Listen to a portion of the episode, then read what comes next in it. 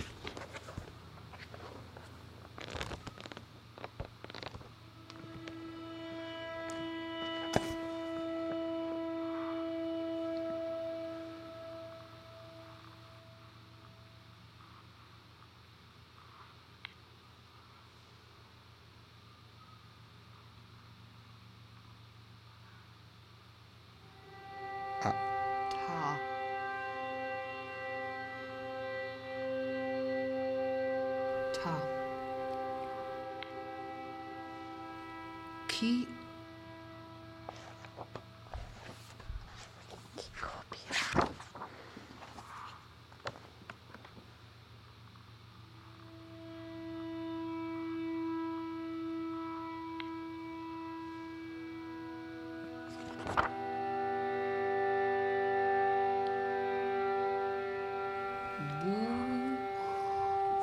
Handy cool. Let's Sí, mm.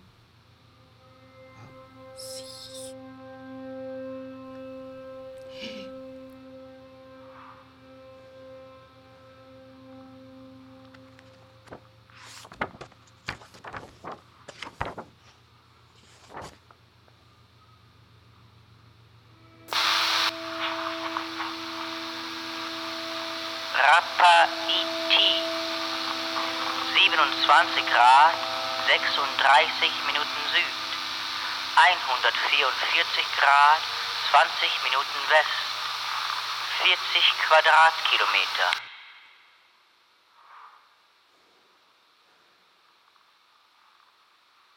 dreitausendsechshundertzwanzig Kilometer von Neuseeland entfernt.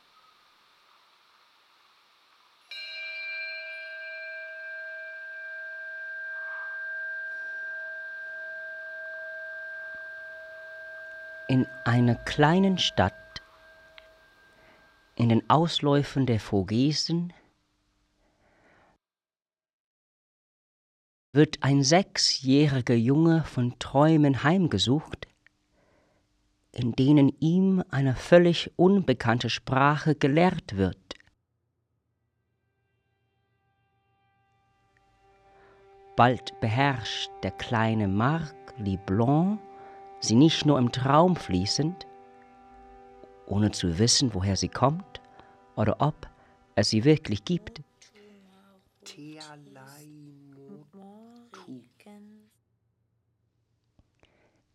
Er ist ein einsames Kind, hochbegabt und wissensdurstig. Als Jugendlicher ernährt er sich eher von Büchern als von Brot.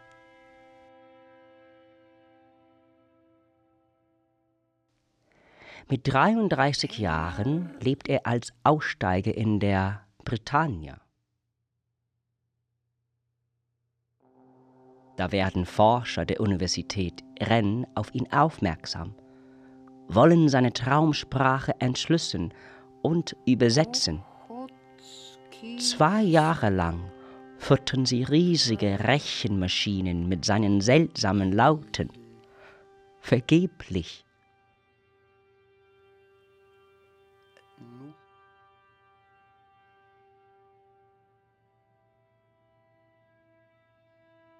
Irgendwann kommen sie auf die Idee, durch Hafenkneipen zu ziehen, um Matrosen auf Landgang zu befragen, ob jemand unter ihnen diese Sprache irgendwo schon einmal gehört habe.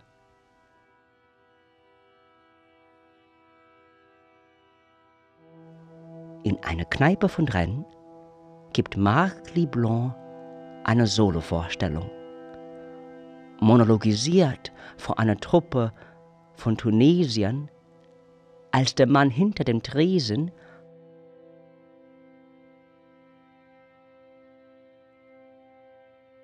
ein ehemaliger Angehöriger der Marine sich einmischt und erklärt, er habe diesen Zungenschlag schon einmal gehört, auf der einsamsten aller polynesischen Inseln.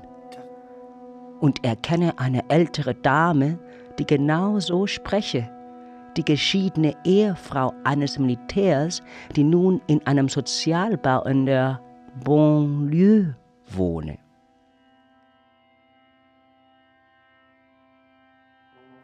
Die Begegnung mit der polynesischen Dame verändert Marc Leblancs Leben. Merituini Maquet öffnet die Tür. Er begrüßt sie in seiner Sprache und sie antwortet sofort mit dem alten Rapper ihrer Heimat.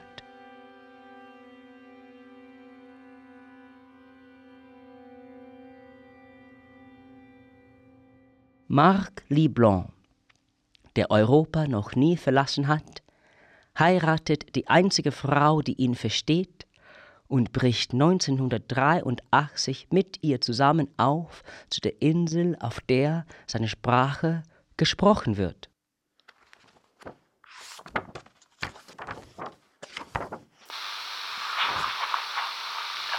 Raoul-Insel, Raoul. 29 Grad, 16 Minuten Süd, 177 Grad, 55 Minuten West, 29,4 Quadratkilometer, 10 Bewohner. 1793 entdeckt von Joseph Bruni d'Entrecasteaux. 1937 Eröffnung der Naturschutzwarte. 21. November 1964 Vulkanausbruch.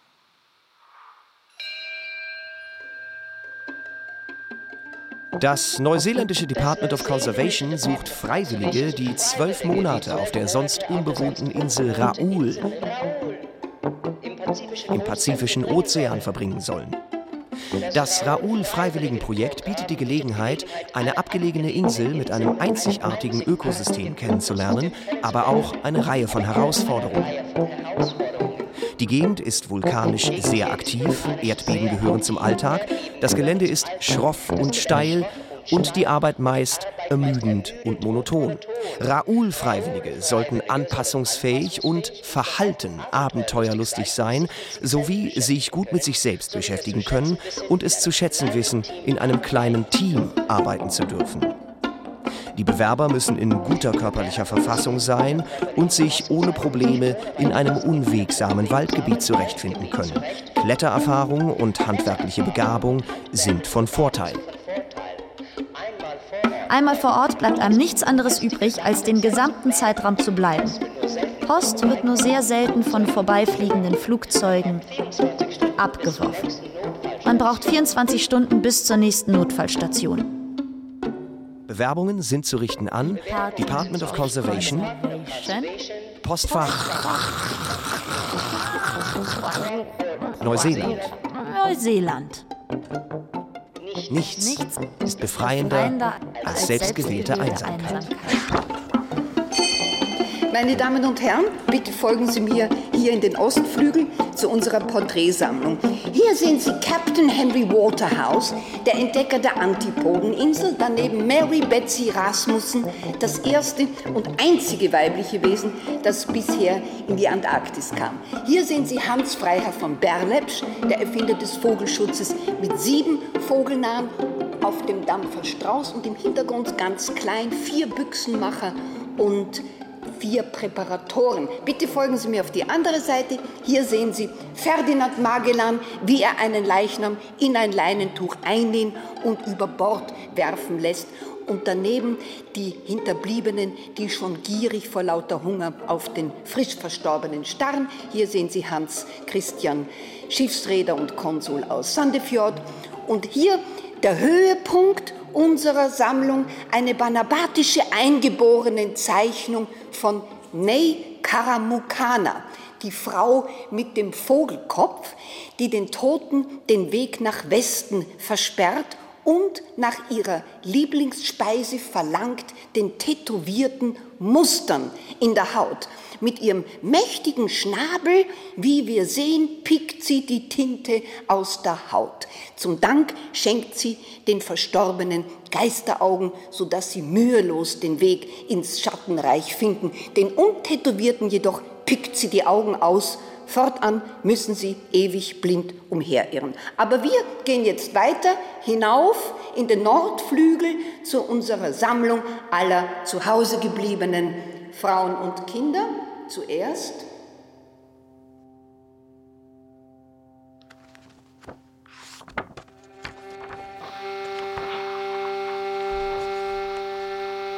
Kokosinsel, Kokosinsel. 5 Grad, 32 Minuten Nord, 87 Grad, 4 Minuten West, 24 Quadratkilometer, unbewohnt.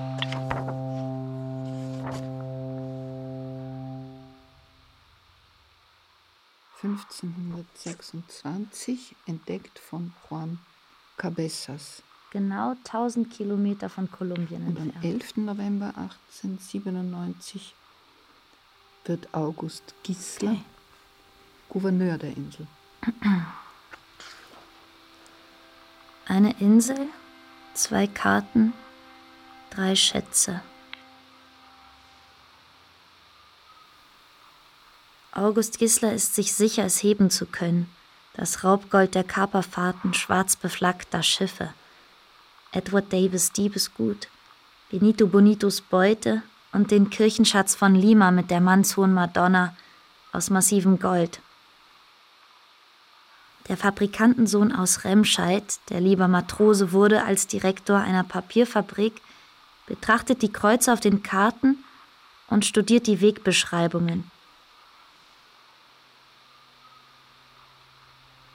Im nordöstlichsten Winkel der Waferbucht, in der kleinen Grotte am Fuße des Dreizackfelsens, 200 Fuß hinter der Flutlinie.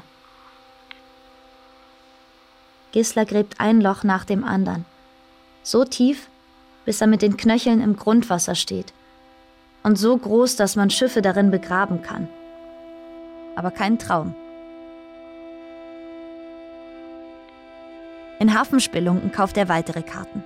Erbstücke von Piratenenkeln mit alten und neuen Kreuzen. Frische Gruben im dunklen Lehm.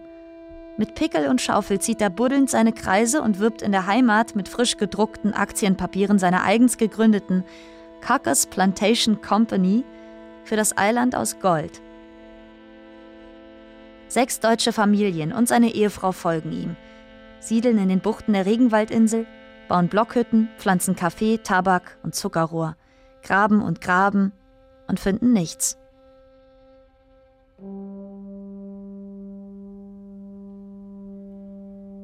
Drei Jahre später sind die Gislers wieder allein. Herrscher verborgener Reichtümer. Suchen ist seliger denn finden, denkt Gisler. Und jedes leere Loch nur ein Beweis dafür, dass der Schatz woanders liegen muss. Irgendwo auf diesem 2400 Hektar großen Stück Land. Als er 1905 diesen Flecken umgegrabener Erde für immer verlässt, reicht ihm sein Bart bis zur Hüfte.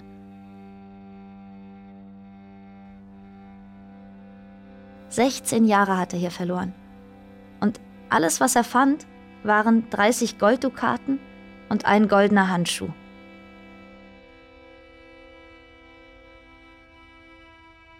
Kurz bevor er am 8. August 1935 in New York stirbt, sagt er noch, ich bin mir sicher, es liegen große Schätze auf der Insel. Aber es wird viel Zeit und Geld kosten, sie zu heben. Wenn ich jung wäre, würde ich noch mal von vorne anfangen.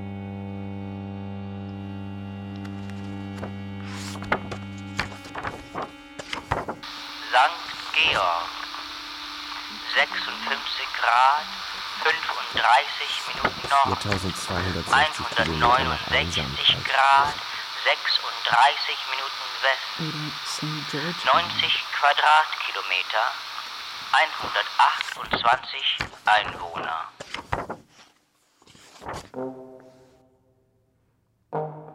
1786 Ausrottung der Stellerschen Seekuh. An den Ufern dieser Insel, An den Ufern dieser Insel, hier, im äußersten Meer, muss sie gelebt haben. Die nordische Seekuh, die lebend nur von Georg Steller gesehen wurde und von den Jägern, die sie später ausrotteten. Das Borgentier gehört zur Gattung der Sirenia. Tatsächlich hat die Seekuh den gegabelten Schwanz und die Brüste einer Meerjungfrau.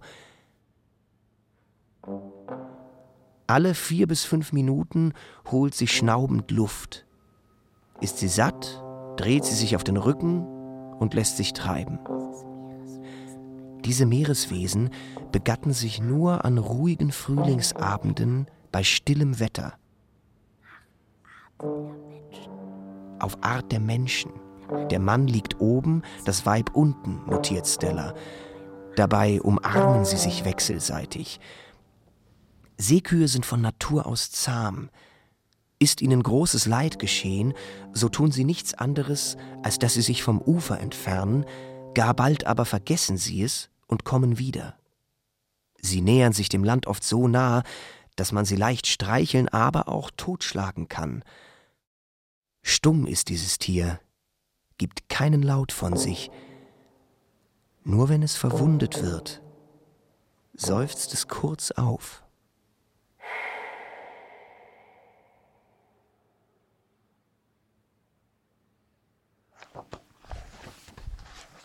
Clipperton Atoll. 2260 Kilometer von den Galapagos. 10 Grad, 18 Minuten 50 Nord, Kilometer von 109 Grad, 13 Minuten West, 1,7 Quadratkilometer, unbewohnt.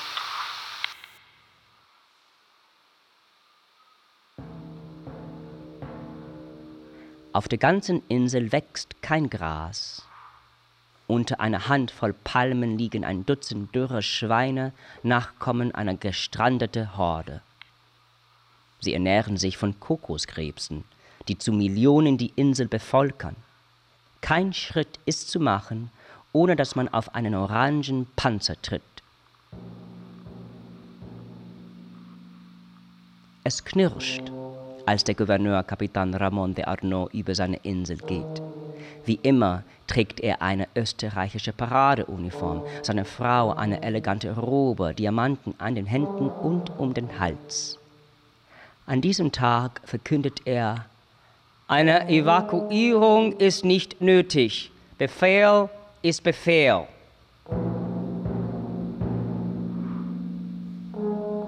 Die Garnison bleibt. 14 Männer, sechs Frauen und sechs Kinder.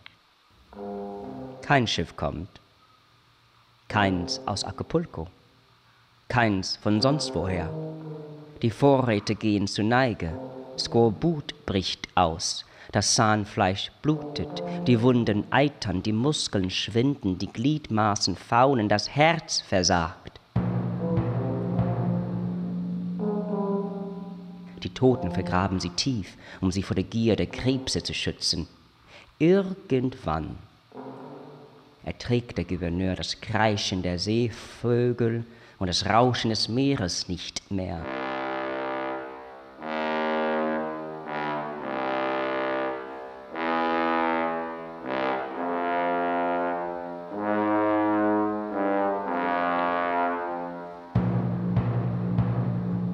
Als er glaubt, Schiffe zu sehen, setzt er ein kleines Boot aus. Mit ihm zusammen ertrinken die übrig gebliebenen Soldaten.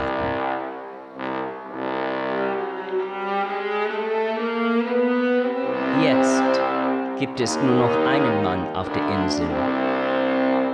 Victoriano Alvarez, den ehemaligen Wärter des erloschenen Leuchtturms. Er ruft sich zum König aus. Zum König von Clipperton, nimmt Mätressen, vergewaltigt und tötet, regiert fast zwei Jahre lang. Am 17. Juli 1917 erschlagen die Frauen ihn mit einem Hammer und massakrieren sein Gesicht.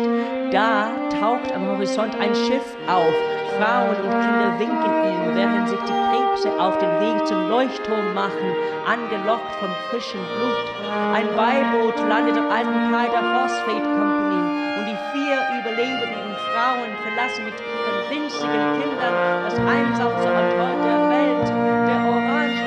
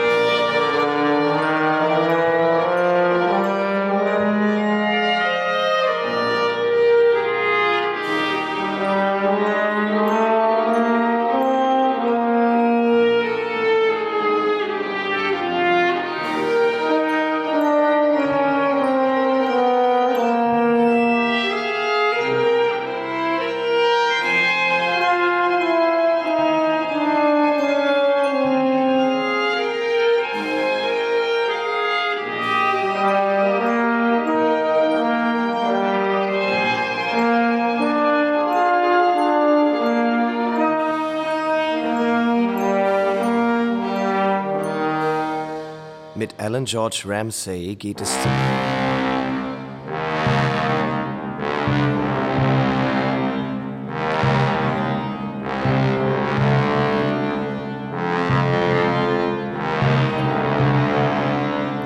Mit Alan George Ramsay.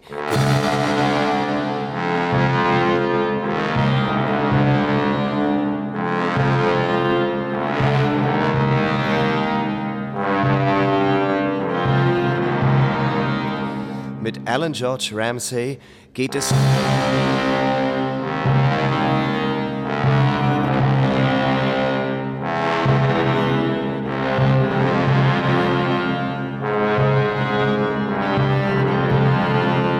Mit Alan George Ramsay geht es zu.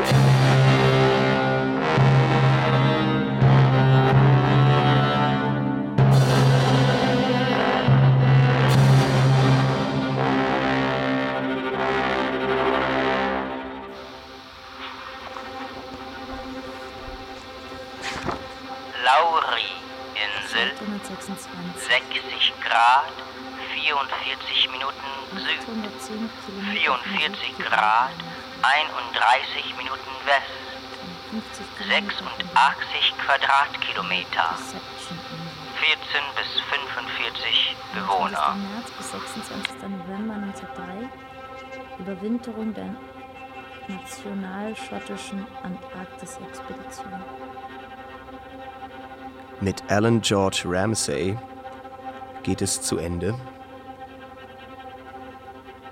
Schon auf der Fahrt von Thron zu den Kapverdischen Inseln hatte er hin und wieder ein Ziehen in der Brust verspürt, das später, als sie sich für ein paar Wochen auf den Falklandinseln aufhielten, immer häufiger und heimtückischer auftrat, so dass er es schließlich nicht mehr leugnen konnte. Er, der Chefmechaniker der Scotia, war ernsthaft krank. Aber Ramsay beschloss es niemandem zu sagen. Denn was hätte er tun sollen? Sich beim Expeditionsleiter melden, um bei der nächstbesten Gelegenheit heim nach Schottland geschickt zu werden? Noch dazu wissend, dass hier im Nirgendwo niemals Ersatz für ihn zu finden gewesen wäre. Er hatte keine Wahl. Und außerdem hatte er es mit eigenen Augen sehen wollen. Die weißen Wände des Südens, die treibenden Berge aus Eis, das antarktische Land. Er sah es im Februar, als sie nicht weiter südlich vordringen konnten und sich für eine Überwinterung auf dieser Insel entschieden. Als sie nach einigen Tagen endlich eine sichere Bucht fanden, hatte er schon nicht mehr arbeiten können. Und während die anderen die Scotia in einen Mantel aus Schnee hüllten, zwei Hütten bauten, die Pinguinkolonie systematisierten und meteorologische sowie magnetische Untersuchungen anstellten, verbrachte Ramsay die meiste Zeit an Bord, in wollene Decken gewickelt, an den Kabinenofen gekauert. Am 6. August 1903 stirbt er an Herzversagen. Zwei Tage später versenken sie seinen Leichnam am steinigen Nordstrand der Scotia Bucht im Schatten eines Berges, dem sie seinen Namen geben. Sämtliche Mitglieder der schottischen Antarktis-Expedition und einige Adelie-Pinguine machen ihre Aufwartung. Und der Laborassistent Kerr spielt in Kilt auf dem Dudelsack das schottische Klagelied.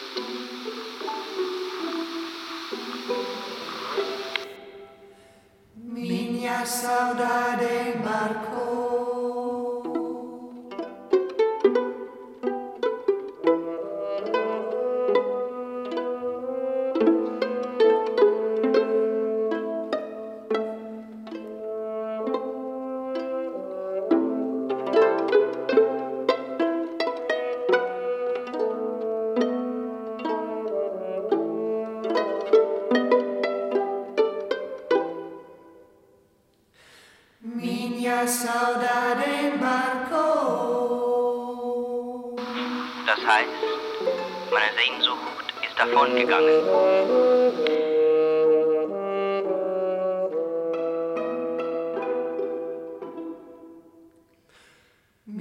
Minha saudade embarcou Auf einem Segelschiff.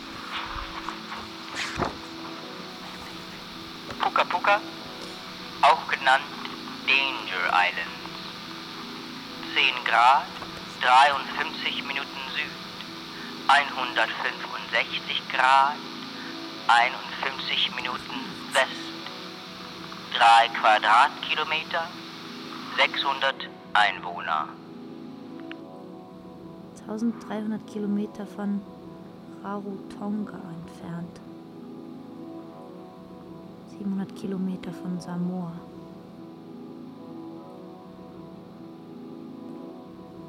Robert Dean Frisbee sitzt auf der Veranda der Handelsstation von Puka Puka. Hinter ihm liegt das halbe Dorf, vor ihm eine kleine Siedlung verstreuter Hütten am Strand. Kinder spielen im seichten Wasser, alte Frauen flechten in der sanften Abendbrise Hüte aus Pandan und vom Horizont nähern sich die heimkehrenden Kanus der fischenden Männer. Da kommt plötzlich eine Nachbarin auf ihn zugerannt, vollständig nackt, nass vom Baden, das Haar klebt an ihrer gelbbraunen Haut, sie ist außer Atem und während sie hastig nach einem Fläschchen verlangt, heben und senken sich ihre Brüste. Frisbee gibt ihr schnell das Gewünschte und als sie in der Dämmerung verschwindet, schaut er ihr lange nach, seltsam erregt. Obwohl er schon Jahre hier lebt, hat er sich noch immer nicht an die Nacktheit gewöhnt.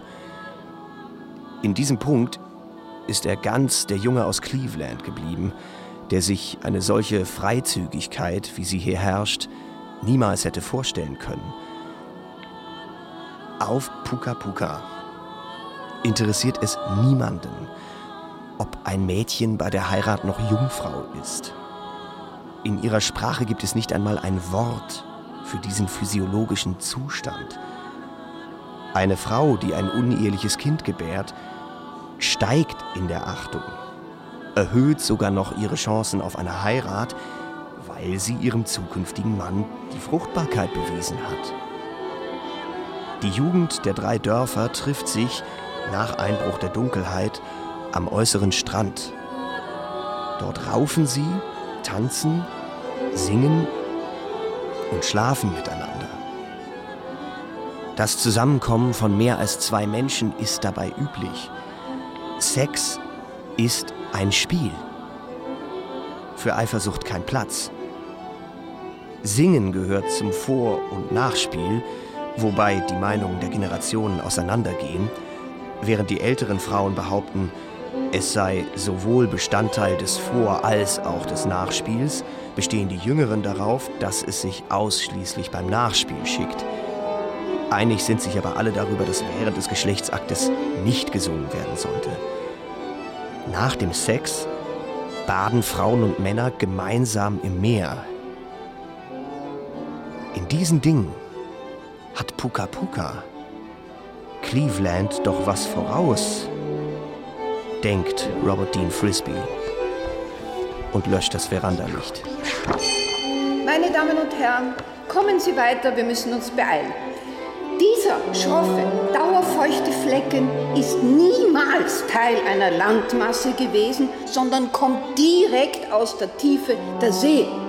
Er ist ein Stück Erdkruste vom Boden des Ozeans, das zufällig über den Meeresspiegel geschleudert wurde. Die aus dem Wasser ragende Wirbelsäule eines unterseeischen Rückens. Hier auf halbem Wege zur Antarktis, wo das warme Wasser des Nordens auf das kalte des Südens trifft, ist das Meer immer stürmisch und jedes Anlanden gefährlich. Also bitte seien Sie vorsichtig. Sankt Helena. 8, 8 Grad. Ja. Eine Fregatte ist entschieden zu klein, empören sich die Bonapartisten und fordern eine ganze Flotte. Schließlich gilt es wieder gut zu machen, was bei Waterloo verloren wurde. Nicht der alte Fährmann Charon, sondern der junge Prince de Janville hat das Kommando über diese Mission. Den Trauerzug bilden ein königlicher Kommissar, ein Priester, ein Arzt, ein Schlosser, ein Zeichner. Das Ehrengeleit geben ein paar Getreue und Diener aus der Zeit der Verbannung. Allesamt fahren sie übers Meer, um den Leichnam eines Mannes zu holen, den sich Europa vom kontinentalen Leib halten wollte. Die Fregatte Belpool wurde eigens für die Fahrt zur Toteninsel schwarz angemalt. An Inseln ist er immer gescheitert. Keine große Seeschlacht hat er gewonnen. Perfides Albion. Albion! Perfides Albion! Nicht die Freiheit fehlt ihm auf diesem Eiland, sondern die Macht. Die Aussicht auf ein Comeback auf die Bühnen der Welt. Von einem Regiment bewacht, haust er auf einem windigen Hochplateau im Kreise seiner treuen Verräter. Er konnte nur Märtyrer werden und scharte Jünger um sich, die ihm Evangelien schrieben, spielte den Prometheus am geschwärzten Felsen und lauschte dem Echo seiner zur Geschichte geronnenen Vergangenheit. Um Punkt Mitternacht brechen britische Soldaten das Eisengitter und die drei Platten aus der Erde. Im Licht der Fackeln bergen sie die vier ineinander geschachtelten Särge aus Mahagoni, Blei, Ebenholz und Zinn. Behutsam öffnen sie den letzten und der Doktor hebt das weiße Leintuch. Da liegt er in der Uniform seiner Gardejäger mit Orden an der Brust und dem Hut auf den Schenkeln, als ob er schläft, ruhig und gelassen, mit deformierter Nase, blauem Bart und langen, sehr weißen Fingernägeln. Ein vertrockneter, mumifizierter Leib. Die Störer der Totenruhe sind geschockt, die Getreuen weinen. 43 Männer schleppen den Sarkophag in strömendem Regen zur Straße, wo auf einen Wagen gehievt wird, bedeckt von einem violetten Bartuch mit goldenen Bienen und versalem N bestickt. Drei Tage später, am 18. Oktober 1840, wird der Anker gelichtet. Der Kaiser kehrt heim.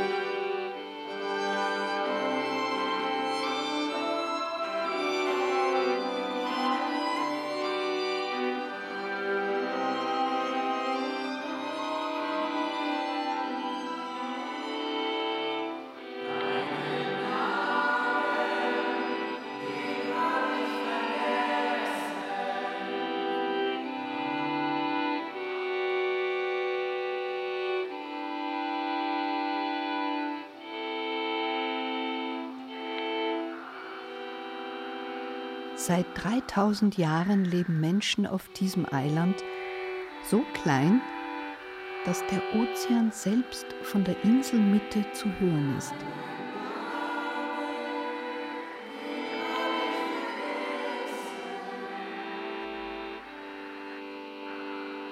Die Tikopia fangen Fische in dem Brackwassersee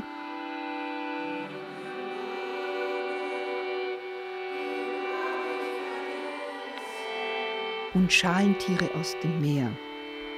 Sie bauen Jamswurzel, Bananenbäume und den riesigen Sumpftaro an.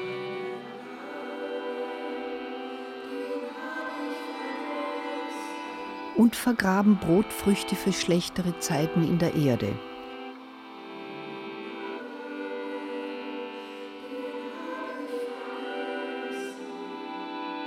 Das reicht für 1200 Menschen, aber nicht für mehr. Wenn ein Wirbelsturm oder eine schwere Dürre die Ernte zerstört, entscheiden sich viele für den schnellen Tod. Unverheiratete Frauen erhängen sich oder schwimmen aufs offene Meer hinaus.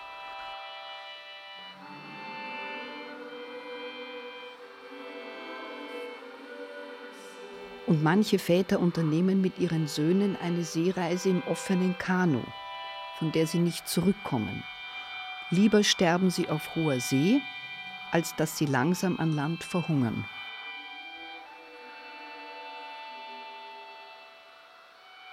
Jedes Jahr wieder predigen die Häuptlinge der vier Stämme das Ideal eines Bevölkerungsnullwachstums. Alle Kinder einer Familie sollen von dem Grundbesitz leben können. Also gründen nur die ältesten Söhne Familien. Die jüngeren bleiben allein und achten bei ihren Vergnügungen darauf, dass sie keine Kinder zeugen. Die Männer fühlen sich verpflichtet, die Empfängnis zu verhüten, unterbrechen den Akt. Und die Frauen, wenn dies nichts nützt, pressen vor der Niederkunft heiße Steine auf den Bauch. Eltern bekommen keine Kinder mehr, wenn ihr ältester Sohn alt genug ist zum Heiraten. Dann fragt der Mann seine Frau, wessen Kind ist es, für das ich Essen vom Feld holen muss? Er entscheidet, ob es leben darf. Die Plantagen sind klein, lass uns das Kind töten, denn wenn es lebt, wird es keinen Garten für ihn geben. Das Neugeborene wird auf das Gesicht gelegt, damit es erstickt und von alleine stirbt. Für diese Kinder gibt es kein Begräbnis. Sie haben noch nicht teilgenommen am Leben in Tikopia.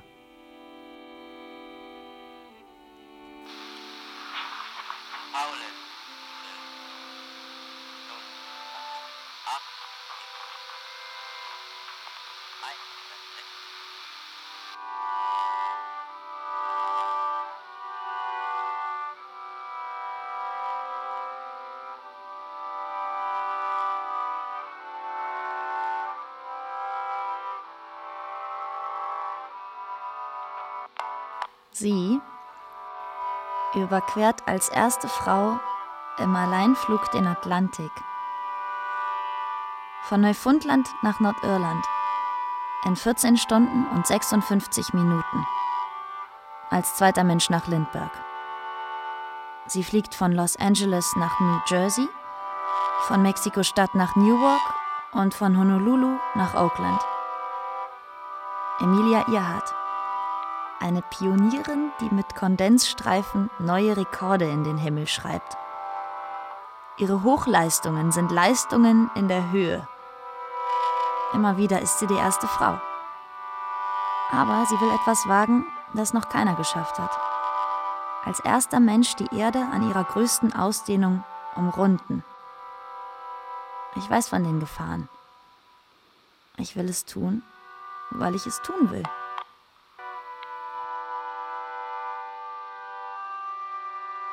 Das letzte Bild vor ihrer 29.000 Meilen Reise um den Äquator zeigt ein ungleiches Paar. vor ihrer Lockheed L-10E Electra, einem zweimotorigen Propellerflugzeug in silberner Stromlinienform. Emilia Earhart stemmt die Arme lässig in die Seite. Der Reißverschluss ihres Fliegeroveralls ist weit geöffnet. Der Lockenkopf geneigt, auf den Lippen ein Draufgängergrinsen. Der Körper lang und dünn. Daneben steht ihr Navigator, Fred Noonan, wie ein verschüchtertes, aber fleißiges Mädchen. Am Morgen des 2. Juli 1937 schießt das Flugzeug über die stoppelige Piste von der Insel Lai am Rande der Salomonensee, schwer vom vollen Tank, der für gut 20 Flugstunden reicht. Die ganze Welt liegt hinter ihnen. 22.000 Meilen. Nur noch das letzte Stück fehlt. Das über den stummen Ozean, der sich über die Hälfte der Erde ausdehnt. Vor der Küste der Howland-Insel, 2556 Meilen entfernt, wartet auf sie die Itasca. Ein Kutter der amerikanischen Küstenwache mit neuem Treibstoff und frisch gemachten Betten.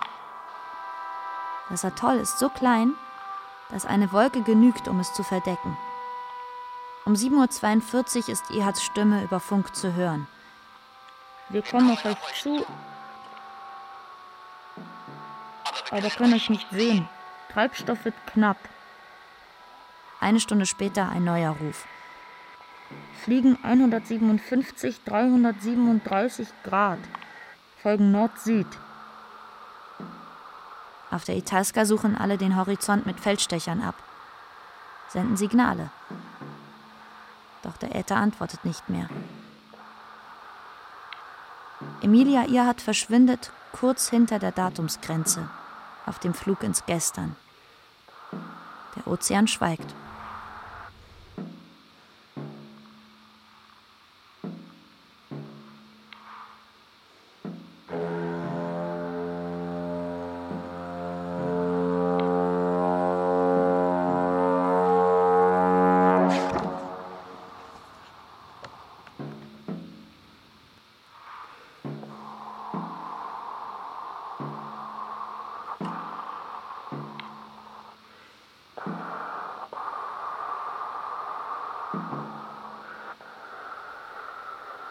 Dieser Flecken ist ein topografisches Desaster.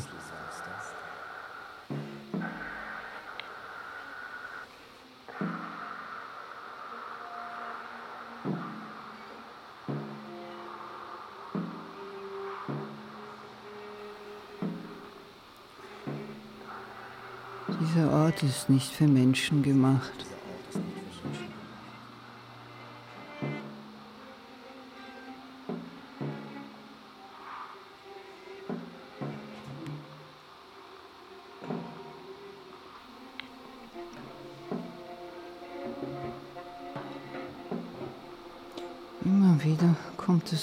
Dass jemand auf einem Spaziergang spurlos verschwindet.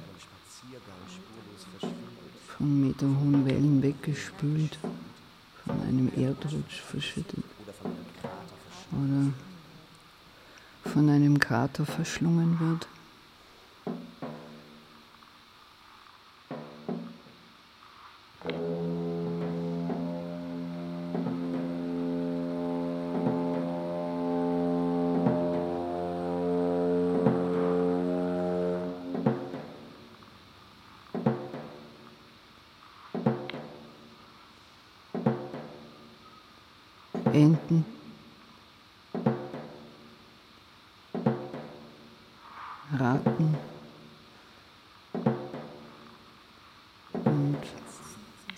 Wilde Katzen sind die einzigen essbaren Tiere, die auf dieser Insel leben. Früher soll hier ein Mulatte gelebt haben.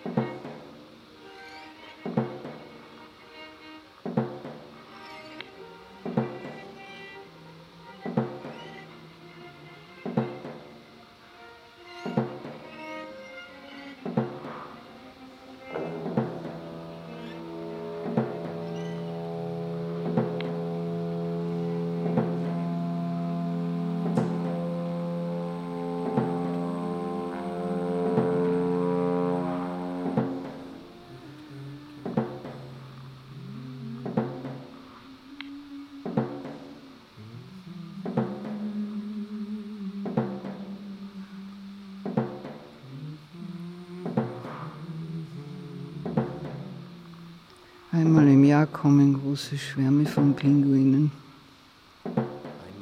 um ihre Eier in die kargen Grasbüschel zwischen den Felsen zu legen. Die riesigen Vögel haben eine weiße Brust, einen grauen Rücken, pink leuchtende Augen und goldene Federn auf dem Kopf. Sie sind sehr zutraulich, aber ihr Fleisch ist ungenießbar.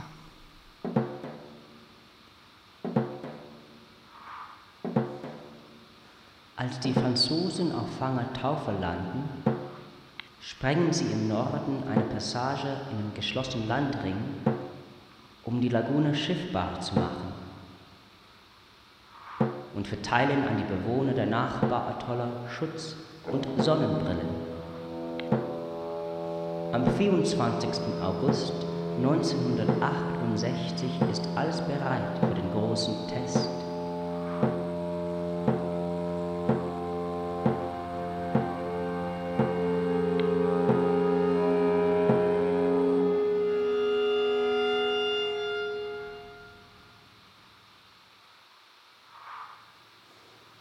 Kein Missionar und auch kein Forscher darf auch nur einen Fuß auf diese Insel setzen.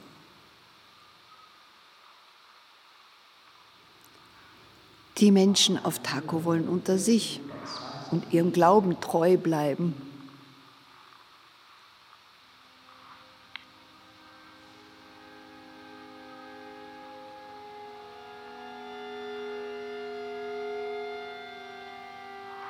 Der Meeresspiegel steigt. Die Winde drehen. Die Inseln sinken. Nach jedem Sturm ist der Strand schmaler. Ganze Landstücke verschwinden über Nacht. Das Meer frisst sich immer mehr ins Land. Es überschwemmt die Wurzeln der Kokospalmen, versalzt das Grundwasser.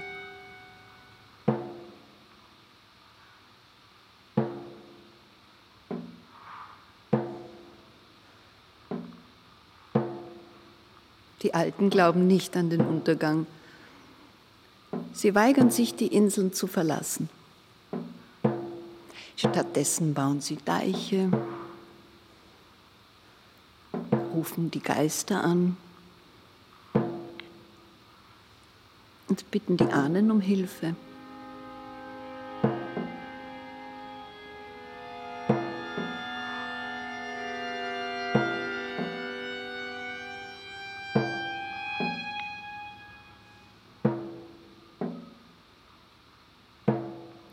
Die Jungen denken an nichts, weder an die Zukunft noch an die Vergangenheit.